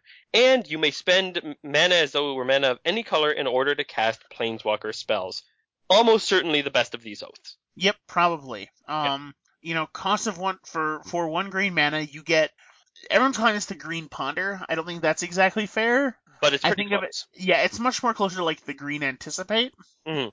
Um, which in, in which card like I would consider playing this card in mostly green commander. Like I, I if I were playing mono green, even if I wasn't real Walker heavy, I would consider playing this card because it's card selection in a color that has almost none. Yes, for one mana, which is Yeah. a big deal. Uh, you can recur it and get that effect too. Um, the other cool thing is is that now we can like look at the all the oaths together and see like which ones are best and which ones are worst. And it's it's pretty clear that the green and white ones are the best ones. Yeah, I would agree. I think I think it probably goes green, white, blue, red. Probably. Uh, Um, maybe. I think I'd uh, go red over blue actually.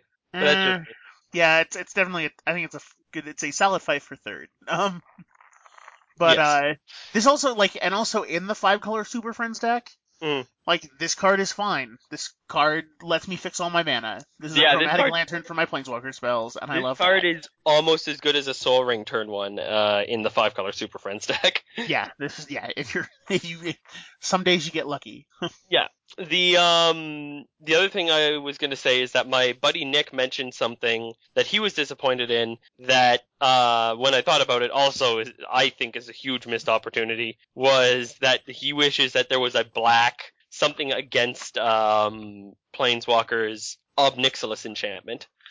Oh, that he's swearing vengeance against the Gatewatch. Yeah, something like that, or like, or like uh, Ob Ob assault or something like that, where like it, it does the same thing, but it's an anti-walker card in black, and it could be like an enchantment that comes down and it a, a loyalty or it, it like deals damage to walkers or something like that, and then it has loyal uh, loyalty counters increase or don't increase while this card is on the battlefield or something ridiculous. Uh, well, that that ability is really hard to write because increasing is a cost. Yeah, no. Uh, obviously, just something that it, it, it enters the battlefield, does a similar effect, and then Yeah. its static ability is screw with planeswalkers. Cra- Sure. Planeswalker creatures cost three more to cast. Sure, something like that. Yeah, I, di- I can dig that. hmm Or planeswalker abilities can't be activated while it's on the battlefield. Oof. Oof. Oh, that's gross. Yeah. Um, yeah, and they, they didn't. They didn't have the Ob Nixilis anti-planeswalker card, which kind of sucks. hmm Um, da, da, da. Pulse of Murasa, do you want an Ewit? Or do you want a bad regrowth? No, thank you. I don't either. Someone was trying to convince me that was the best card ever, and I showed them regrowth, and it was kind of over. it's instant speed. That's nice. hmm Um, This is gonna sound terrible, but I'm just not in the market for a four five for two. Uh, what? Like in Sylvan Advocate. Yeah, no. Like this card is gonna be a house in lim- a house in limited, and probably see some standard play. Mhm. But it's just like, hey, dopey green cards. It- well, if you're playing animate your lands, it's super awesome. But you got to be playing animate your lands. Sure. Um, duh, duh, duh. and I think we roll all the way down to Zendikar Resurgent. Yeah, this card. Mm-hmm. Go ahead, talk about Seven seven mana is a lot, but this does a lot of stuff. it. It does. Um, this is green, green, and five for an enchantment that when you tap a land for mana, add one mana t- of to your mana pool of any type that land produced, and then whenever you cast a creature spell, draw a card. Mm. I think I'm in love. It is also the spoiler for the good guys win. yeah, this is true. Good guys win. Um, but I dig like this is so. This is like that. There's the creature that lets you draw. I'm trying to figure out what this card actually is to uh, as far as cards stapled together. Mhm. Um, I like a lot about this card. It is This- a really good card. It Mhm. seven mana is a lot, but it's a really good card. It's one of those. It belongs in the same category as the uh, Like Genesis- Council. yeah Praetor's Council Genesis Wave. It is a big green card that when you cast it, you are supposed to start winning the game. Yeah, and and the nice the one thing I do like about this is yes, you should be done ramping by the time you hit seven mana, Mm-hmm. but because you're getting now cards off your creature spells, all of a sudden it makes more sense to. It also it, it gives you something to do with all the bajillion mana you're making. Yep, that's fair. I I, I really like this card. Me too. um, I it, it's not my style of card, but like from a design standpoint, I really like it. hmm It's a green spell that says draw a card on it. No. That's pretty good. Um, Now we head into the multicolors. Multicolors. seeing what the first ones are. I'm gonna throw out there all of these multicolor cards fit in a very obvious deck. Yes, If they're Each- if you're in if you're looking for that deck, like they all have a home. yeah, the red black one is in the devoid aggro deck. The Mhm. blue black mill control deck. The blue green. I mean, it protects your dudes. It's Black Manta. Yeah. I didn't realize this when I first looked at Ayli, but Uh-huh. it looks like she's a Kor who worships Eldrazi. Yeah, I don't know. Yeah, she because she's like walking towards tentacles and like bowing to them, and I just realized like I haven't looked at anything about the character, hmm but I'm pretty sure that the reason that she's white black is because she is a uh she's like worshipping the Eldrazi. Could be. I know she shows up in the flavor text here later too. Yeah, I'm I'm actually I'm glancing at it right now. hmm Uh, d- d- I I believed in a beautiful God, but this is the true face of the divine. Is a quote from her. Let's uh, let, we can keep going while you find flavor text. Like, I'm looking at more of these kind of Mhm. unexciting, unexciting uncommons, which fit fine in their respective decks. Yeah, no, they're saying that she she's a Kor who has basically gone over to worshiping the Eldrazi, which I didn't realize before, but definitely makes this card infinitely cooler. Yeah, card the card's already sweet. We've talked about it already, but yeah, I just wanted to say that, that that's some cool flavor. Anyway, Yeah. moving on. Yeah. Baloth Null returns dudes. Cliffhaven Vampire has weird life gainy things. The Green White one pumps dudes. The legendary creatures are still legendary. hmm So Reflector Mage. This is a really good card in uh, white blue aggro. Yeah, or like I would play this in a heartbeat in like one v one like Geist of Saint Traft. Yeah, exactly. White blue aggro. Yeah. Uh, this is a really really big tempo swing, but Mhm. in a in a straight control deck, you probably want a more permanent solution. yeah. Um, that hunter is relentless. Um, Stormchaser Mage. I'm kind of digging this card. In a storm deck, it is a nasty finisher. Yeah, like it's red blue flying haste prowess one three. hmm Um, this is the kind of card you want to put in your Jori En deck. hmm Um, this card's cool. Like, it's it is kind of a cross between Monastery Swiftspear and Wee Dragonauts. hmm Yep, it And- is, and it like those are two flavors that on their own are eh, but together great. Yeah, Uh, I also I like weapons trainer. I really like weapons trainer actually. yeah. Robin. yeah, exactly. Uh, it's uh, red and white for a 3-2 human soldier ally with other creatures you control get plus 1 plus 0 as long as you control an equipment.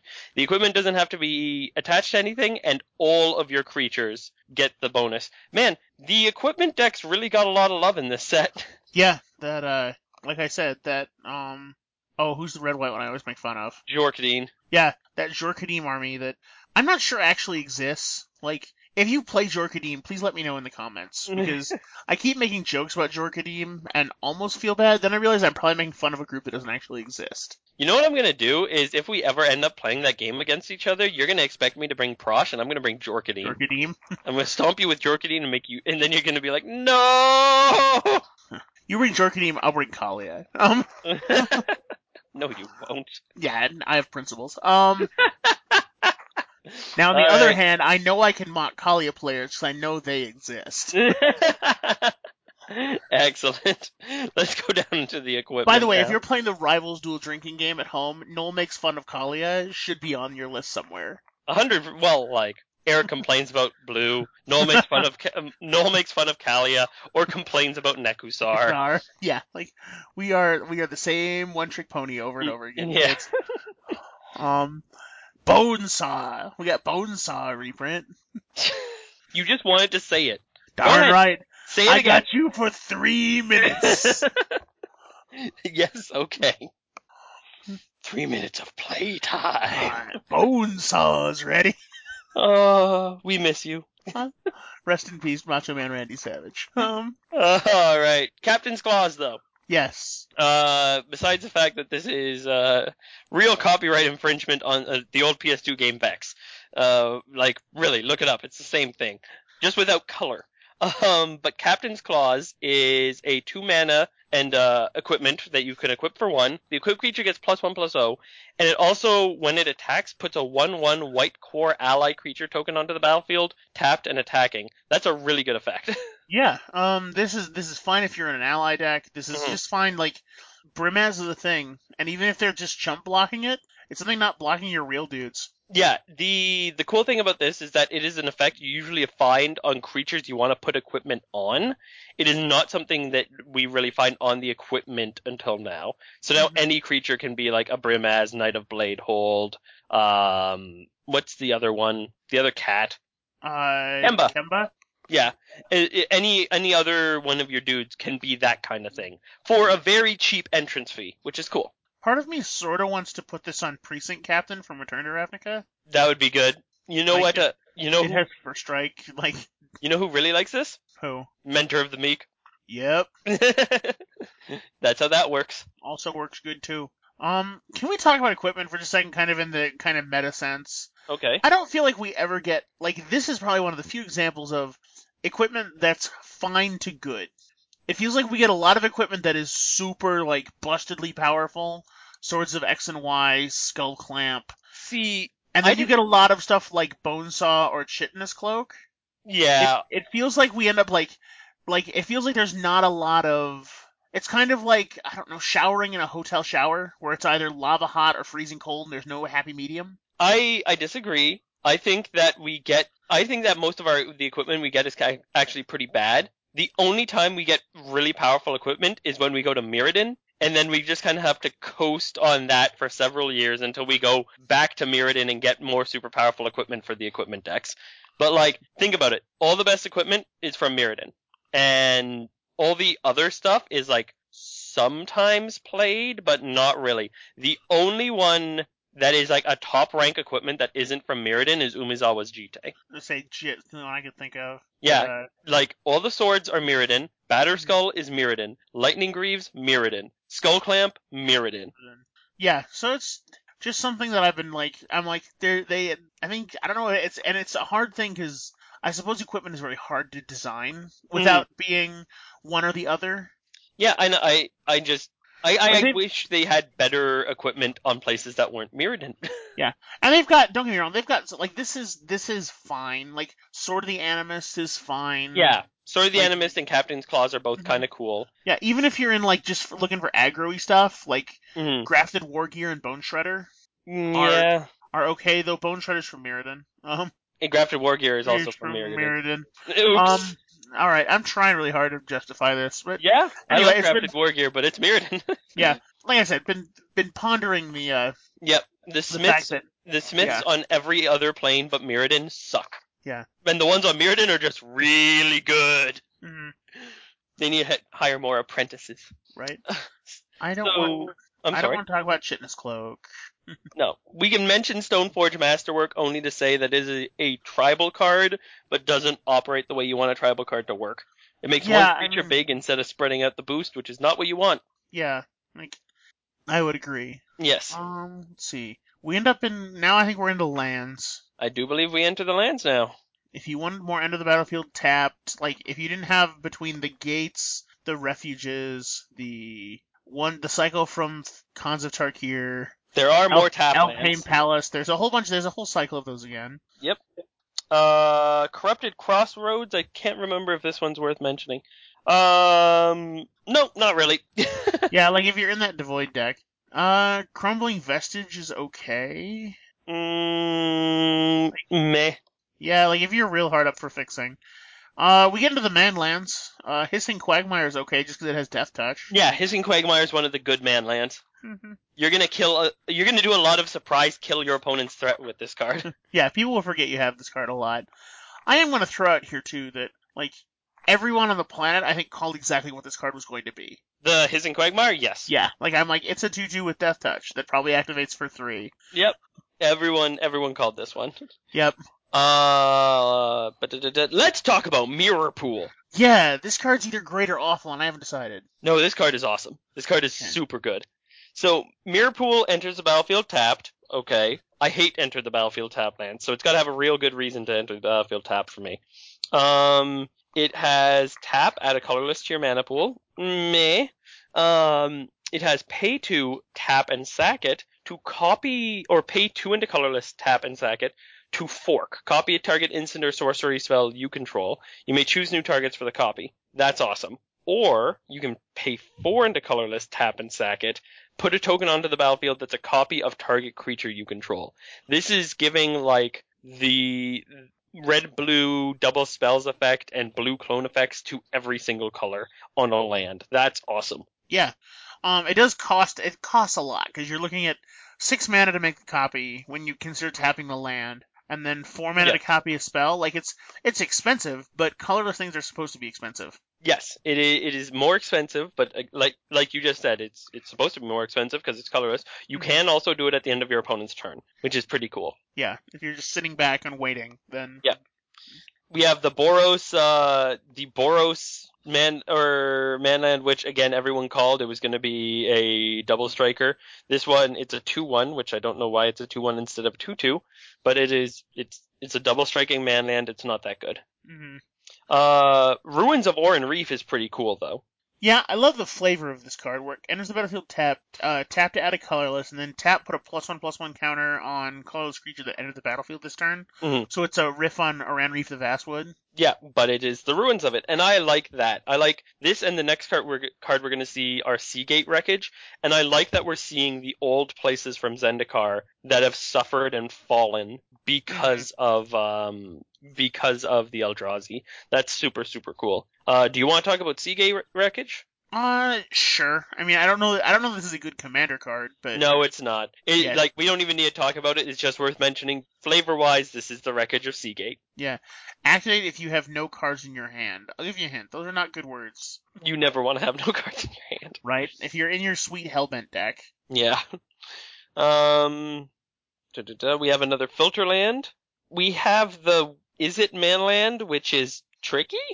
Yeah, I mean, the nice part about this too is you can just like your opponent basically accepts that they're either eating four or losing a dude. Mm, This is this is just fine if you're in some kind of tempo-y shell that does a lot of creature like keeping a lot of creatures off the board. mm Like sometimes you just get to hit with this for free, but it only hits for four for free. It's probably not a commander card. No. The for those of you wondering at home, the Izzet Manland costs four to animate, and it is a one four that you can pay zero to swap its power and toughness. So you can make it a one four or a four one. So like I said, it's tricky, but it's not really nah. Mhm. Um, now we have the wastes discussion. yeah, time to talk. Let's talk about waste for a second. Can I say that I love this? That you love colorless uh, basic lands. I yes, as for somebody who like before one of the biggest barriers to entry to building, say, Karn or uh, one of the Eldrazi's as your commander was having to have first of all the huge liability if you're in a kind of meta that thinks Ruination is okay hmm of getting blown out with that, um, or just not being able to tutor for a basic land. Yes. And so I love that these exist now for the sake of players who want to play them. Um, I I love that they exist. I don't love that we can only get them in this set. Yeah, I mean, stock up now, and they have said that they will use the colorless mana symbol again. Like they, this is now a tool in their belt. They'll use it about as often as hybrid. They said. Yes, but they also said that they will not use wastes again. Yeah, that there's that this is your chance to pick them up. So, by all means, stockpile them now. Yeah, that's the that's the only part that sucks is that you they are hard to get a hold of. I'm not sure if they appear in the fat packs yet. They do. They do? You get Yep. a pack of them in the fat packs? Well, you don't get a whole pack of them, but they're in the land pack that comes with Okay. uh, oh the Gatewatch Fat Packs. There's Okay. also the the not full art wastes, which are going to be probably the harder ones to find in the end, are in the intro decks. hmm If you don't want full art for some reason. Um, I know some people who would rather have all their lands match and aren't willing to dig for okay, full art. Fair like- enough. They don't want to. They don't want to have to hunt down. Like they're gonna run four wastes in their deck, and they don't want to have to hunt down the other thirty lands in full art. But if you're picking up the waste now, you might as well just get full art lands too. Right. Yeah, like I, I'm. I, I agree with you. the I feel like people who like not full out waste just like being contradictory. Sure. Well, and there'll be a cool talking point here in Mhm. four or five years. Absolutely. So, uh, what do you think of the set overall? This set is cool. Like, there's so much like neat stuff going on. hmm I really like. There's nothing to complain about in here. Nope. Uh, it's a super super cool set. I love that this is the first uh set and and block where we've really really been able to see the story unfold over the cards. Like that's super super cool. Like we you can just give someone a stack of cards from this set and if you give them the right stack of cards, they could tell you plot point from plot point beginning to end what happens. Ulamog goes to attack, they go to fight Ulamog at Seagate, Kozilek shows or Ob Nixilis shows up, Kozilek shows up, uh, they beat Ob Nixilis, they beat the thing, Zendikar wins. Like Yeah. that, and the fact that you can tell that all just by looking at the cards is really neat. Yeah. Um, I love the story of this. I love like they've hit so many. Like, admittedly, there are some people like there's people who are very upset with how they did the Eldrazi this time. Um, I, I do not um, like them as much as the old Eldrazi. And see, here's here's where I actually do because I love that the Eldrazi now. It's not just these like all the Eldrazi before were these giant like gargantuan threats, hmm which made it uh, hard to deal with in a like what good is an army against a god basically where now i feel like with these brood lineages like these these littler Eldra- these littler eldrazi gives us something like that gives you something like okay turns out my heroes have a chance to do something that was my kind of gripe with the rise of eldrazi limited too was that eventually you just landed ulamog's crusher after ulamog's crusher and Okay. like you just like what good is a what good is a group of men and elves versus that versus now that I feel like there are Eldrazi that make characters who aren't superheroes, which is what basically what the planeswalkers are, hmm actually matter. That's fair, although they did have the brood lineages in the old set in Rise of the Eldrazi. Like there was Emrakul's Hatcher, they were like the colored Eldrazi. No, all the Eldrazi were colorless, and, and like the cheapest one was eight mana. No, there's uh there Or, like was Emrakul's Hatcher, I think was seven. uh You had little like like spawn like uh Spawnsire not spawn pawn of Ulamog and stuff like that, but all Emrakul's the ha- Eldrazi. No, Mm-hmm. Emrakul's Hatcher is the five mana red one. Mm, The or- Eldrazi, yeah, I guess Eldrazi there were. drones is Yeah. what they were called back then. Yeah, and they there was a couple little ones. They were Mm-hmm. Eldrazi drones, Dread drone. They aren't super memorable. Eldrazi or Emrakul's Hatcher is the only one I remember because he's the um, siege gang commander of Yeah. Eldrazi tokens. hmm So they did Yeah. have the little guys. There is the little guys are a lot cooler in this one. I'll say that. Yeah, like like like I like I had forgotten completely about those. Where this I feel like Yeah. you know like Wasteland Strangler or Mhm. you know even like not Avatar Forerunner of Slaughter. Like there's there's cool ones at a lower battery shaper. yeah like Like those are going to be cards I remember as much as like Ulamog and Rakul. hmm Yep, uh, and that, and that's fair. Um, I I do miss. I don't think any of the Eldrazi feel nearly as powerful as even some of the lesser Eldrazi in the old set. But that's probably just because they made a mistake when they printed Annihilator. Yeah, I was gonna say the the biggest thing is they don't have Annihilator now, which is important because Annihilator one means nothing and Annihilator two is really mean. Like Yeah. there's no like if that like I feel like the correct number for Annihilator is somewhere around one and a half. Yeah, nine and three quarters. Um, the the yeah, I I really like the set overall. Uh, I really like the storytelling that they're doing. If they keep this storytelling style throughout the next sets, I think it's the most positive thing that they could do. Um, I also kind of like that this is a set that a lot of sets you look at them and they can kind of be core sets. You know what I mean? it like you like with Khans of Tarkir, you look at it, you're like, okay, there's new keywords and stuff, and there's a lot of multicolor going on, but really, beside if it wasn't for the amount of multicolor, there's no reason this couldn't be a core set. And this does not feel like a core set. This feels like a side set. Like it, it feels like a very specific thing that's a little more complicated, a little more in depth and confusing, but I'm happy with that. It, like it Yeah. feel it's got its own identity, hmm which I and like. I yeah, it'll be very cool to see like whether this continues or whether this is a kind of flash in the pan. Yeah. Um, I've dig the the Shadows over Innistrad poster with Nicol Bolas that's been spoiled. I haven't seen that. Oh, there's a. It's like it's Shadows over Innistrad. It has a castle, like some castle, and then behind it is what's obviously Nicol Bolas because it's got like the horns and the little mask thing in the center. I am looking. The gem. I got a thing of Bloodborne. No. Uh, I will. I will see if I can find it. But yeah, no. Um, I'm I'm excited because this is the first like two set block we've gotten, and they did a good job with it. So I want to see how they do next time. Yeah, I also love the two set paradigm. Like now that I think about it, like there's like we've told the story here. There's no more story that needs told. No. And I love that we're not having some third act of whatever. Like Yeah. Uh, Which either it means they would draw this whole storyline out. Like the second one would have been the fight with Ob Nixilis, and the third block would have been finally fighting the Eldrazi. Yeah. I like. I like that they get to be a little bit more compact with it. Yeah, as we're gonna tell the story and be done with it. And I feel like we're not leaving on a cliffhanger.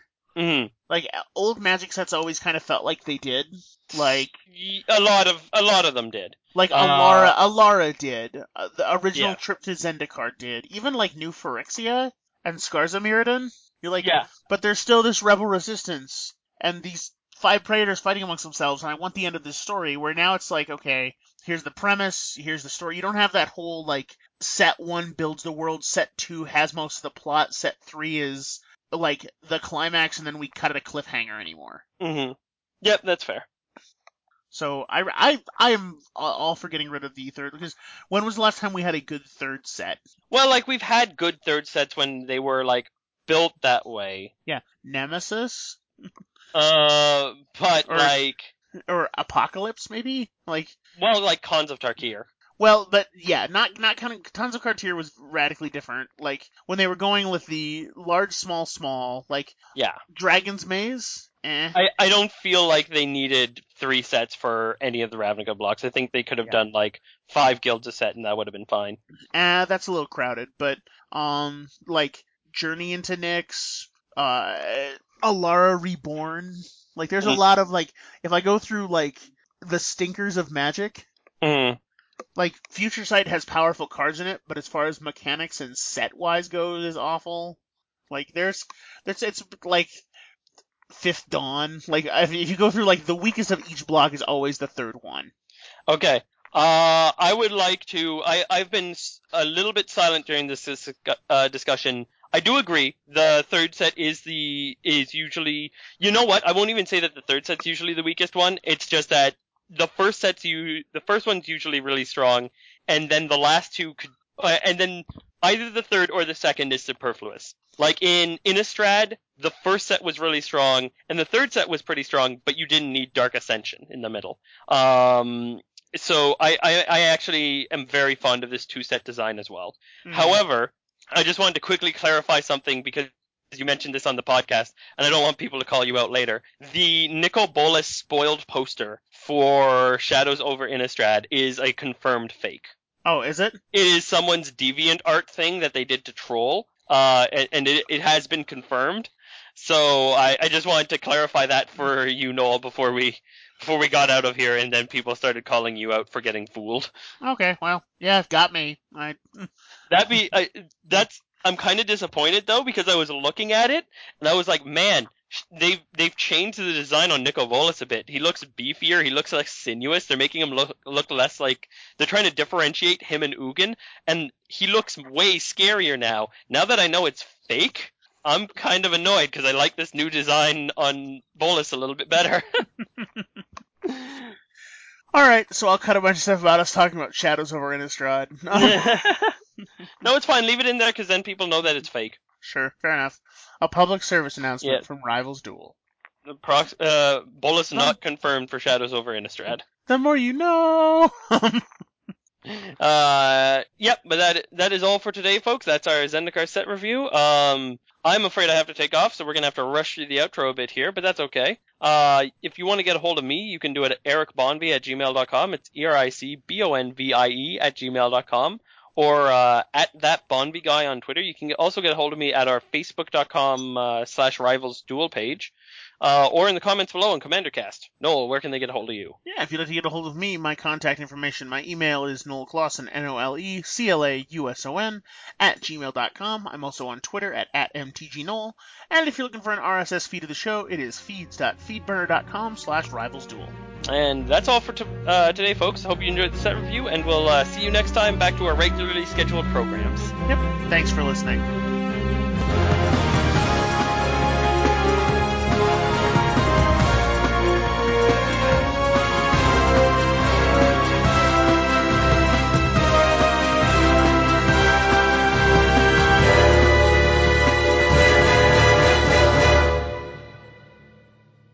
That Uh, sounds super awkward. yeah. Maybe cut that one. Yeah, that that doesn't get to stay in the podcast. Um, Bearer of Silence is black and one for a two-one uh, Eldrazi. Def- Give me a second. I just realized how dirty what you said so actually was. No, I was picturing you taking the just the cut little thing and just the, the like random thing at the beginning of each episode was just going to be somebody get me a towel. yeah.